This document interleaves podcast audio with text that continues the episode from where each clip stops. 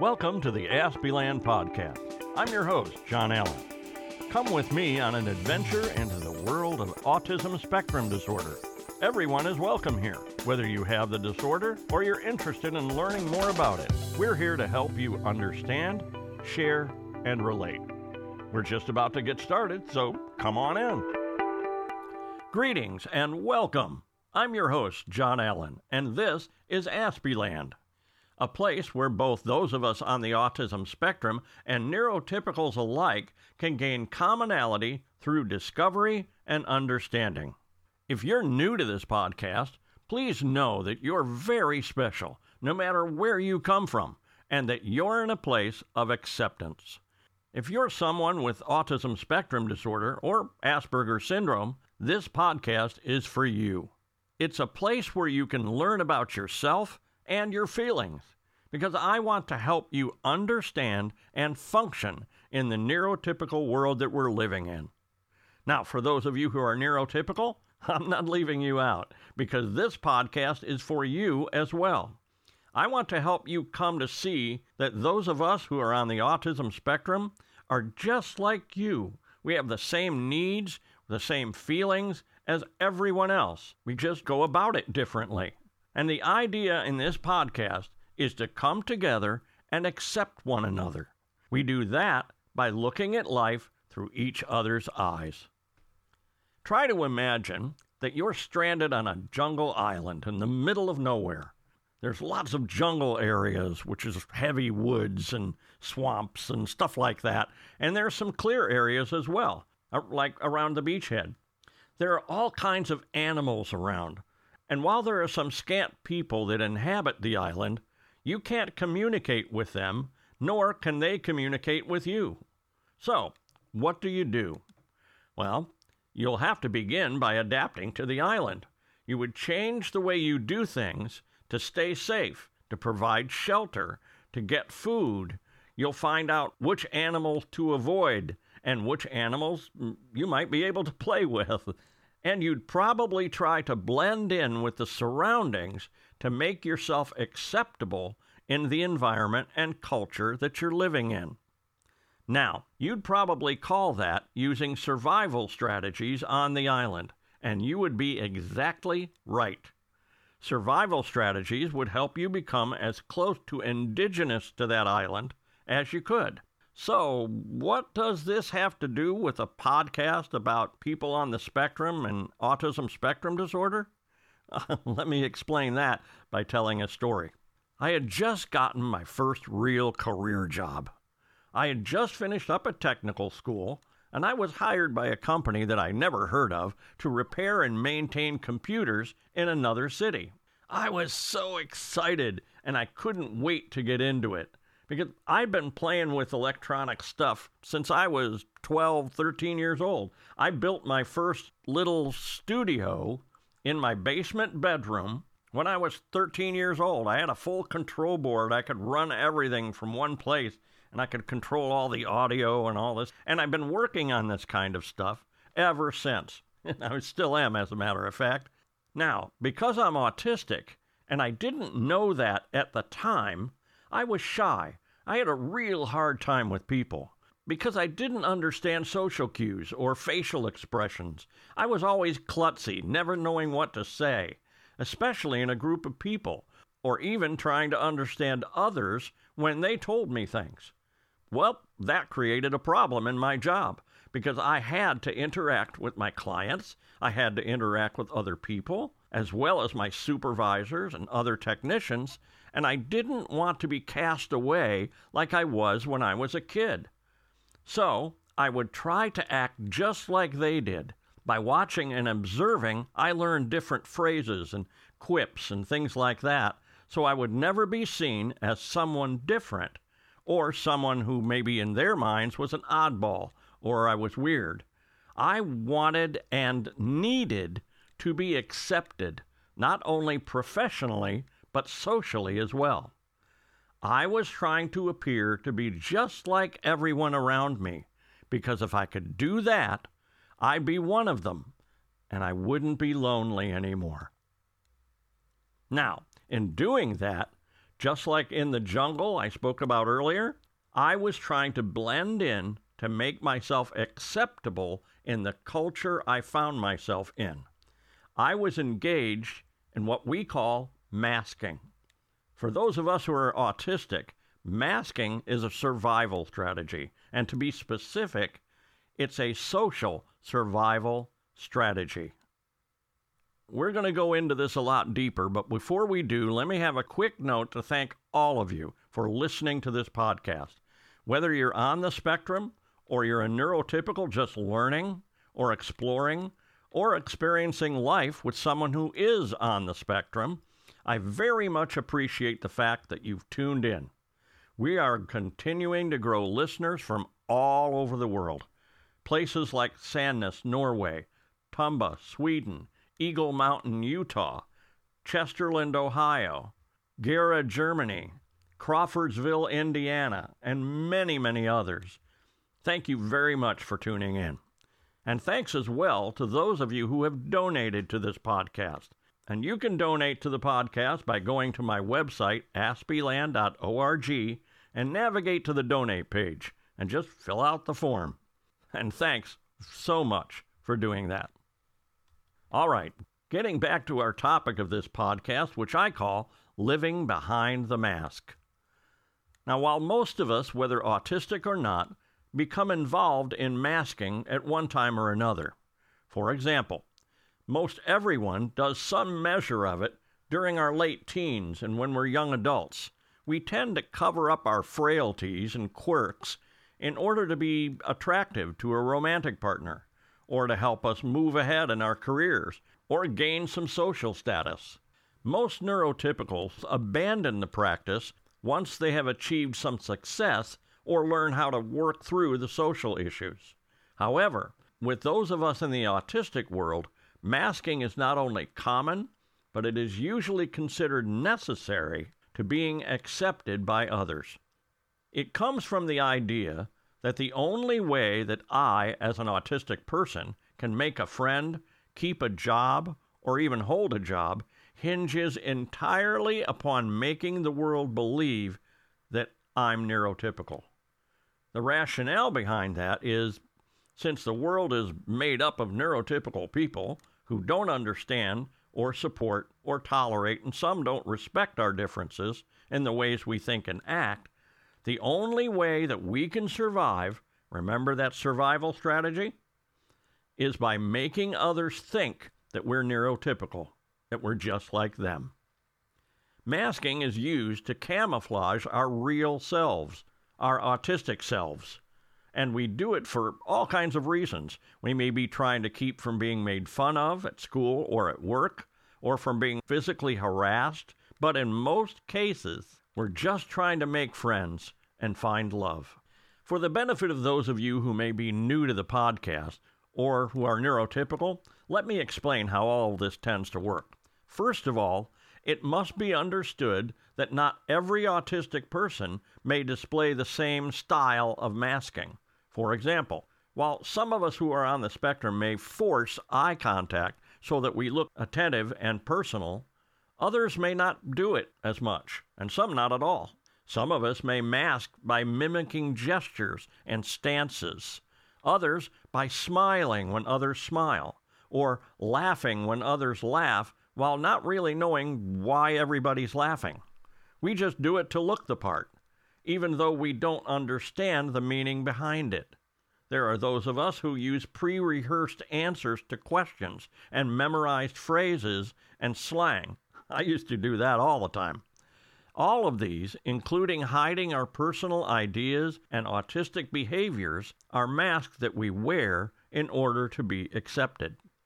The use of masking is just a means of hiding who you are so that no one in the neurotypical world knows that you're autistic and accepts you for being just like them.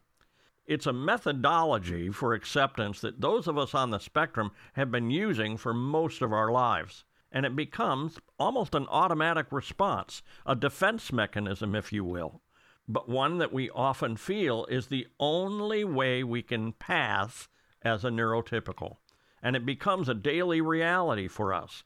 Now, why is it like this? Well, think about it this way if you were an actor, the role you are given has certain characteristics and traits that, in order to convince your audience that you are really that character, you study and you observe and you learn all the things that would make up that character that you're trying to portray. Well, masking is much the same way.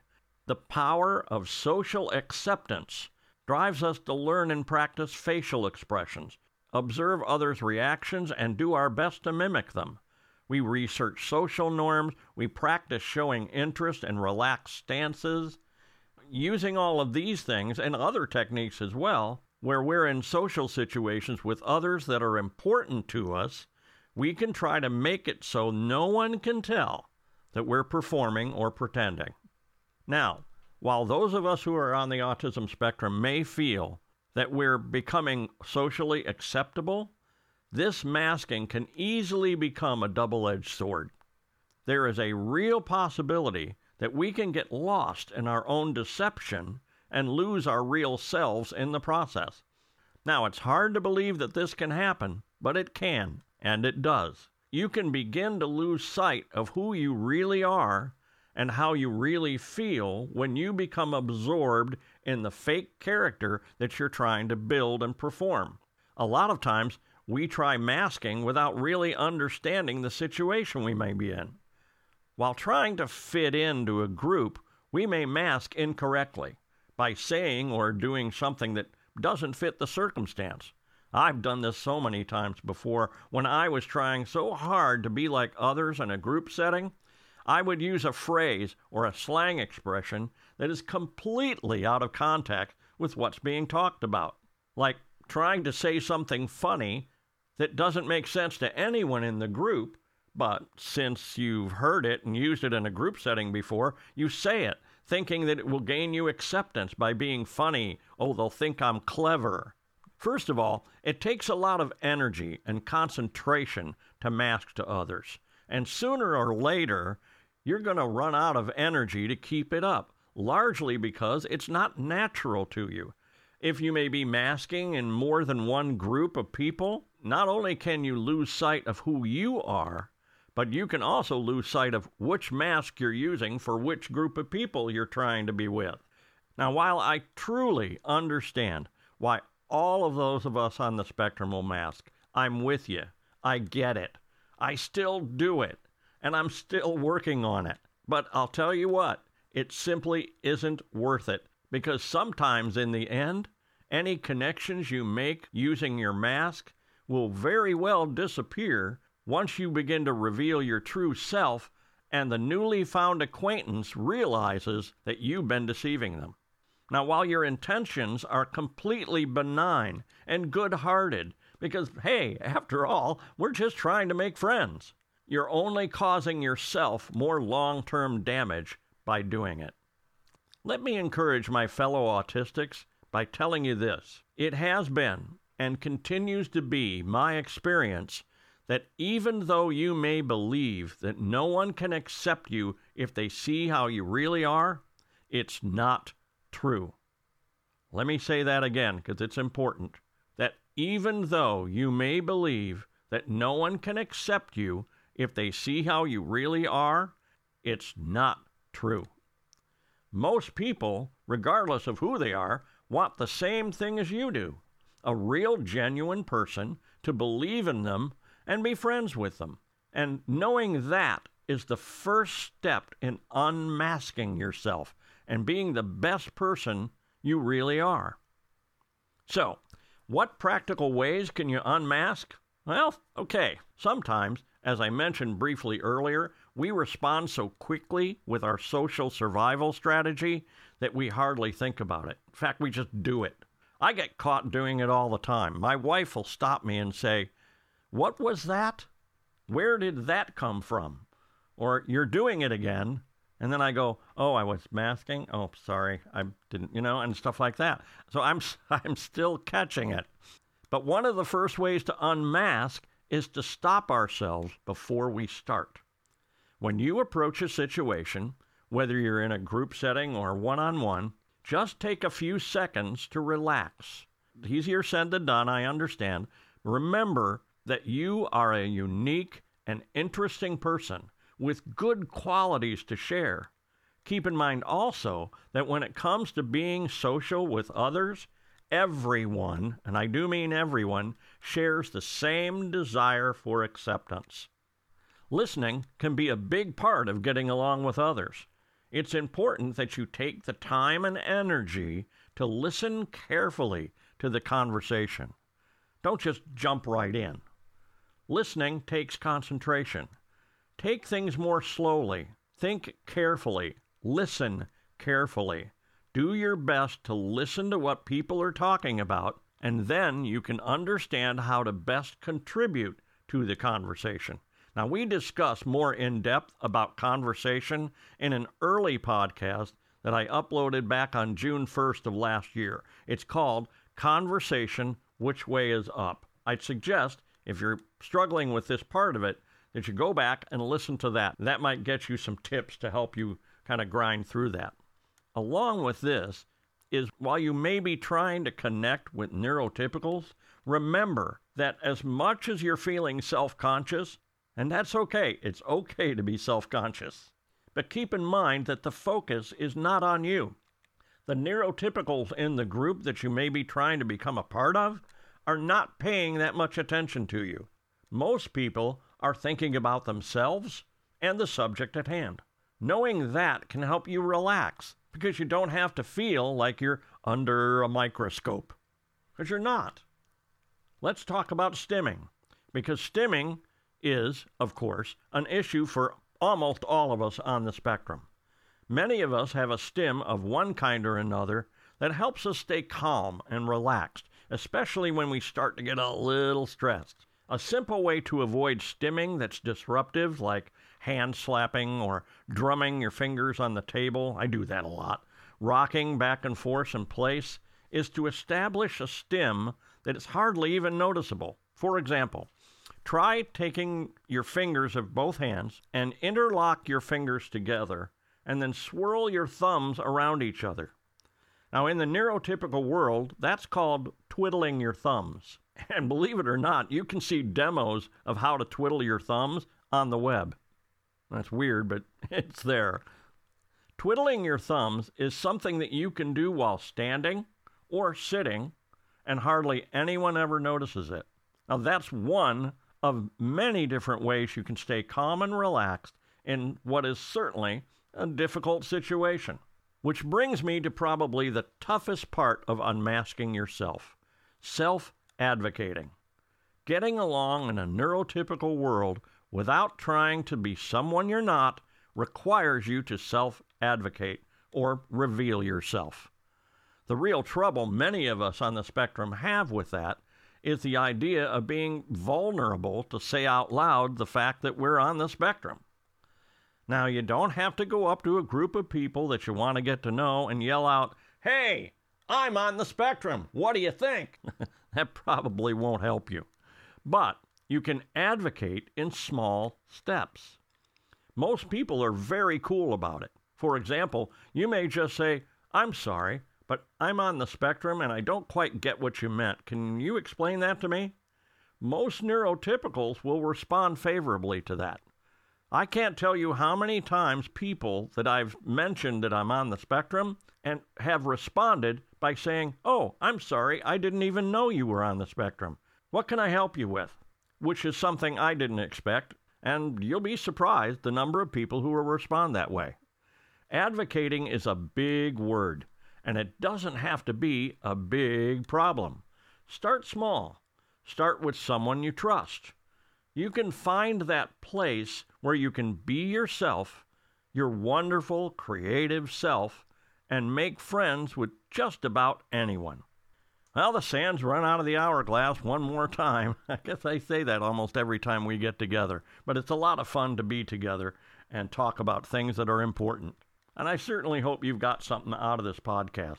Oh, and before I forget, and we've just gone through the subject of masking, my wife and I are going to do a podcast on masking in the neurodiverse marriage and neurodiverse relationships. And that'll be interesting. It's the byplay between those of us who are in serious relationships with someone who is neurotypical. and how that works out. That's coming up real soon, so you want to stay with us for that. Please remember to get on the website, aspieland.org, and subscribe to the podcast by going to the subscription page. You just fill out a little form, and it helps you connect with me. And speaking of communication, if you'd like to write me a letter and have a question or a comment, you can get me at john at aspieland.org or at the tried and true address, which is aspieland.org at gmail.com. Either of those will get you there. Remember to rate and review the podcast. I really appreciate that. Stay safe, and we'll meet up again in Aspieland. Thanks for listening to the Aspieland podcast. If you like this podcast, pass the word. This podcast is for everyone, whether you have Asperger's syndrome or not, because the more who listen, the better our opportunity to become more sensitive and compassionate, not only to those who have the disorder, but to all humankind as well. Thanks for visiting, and I hope you'll listen again.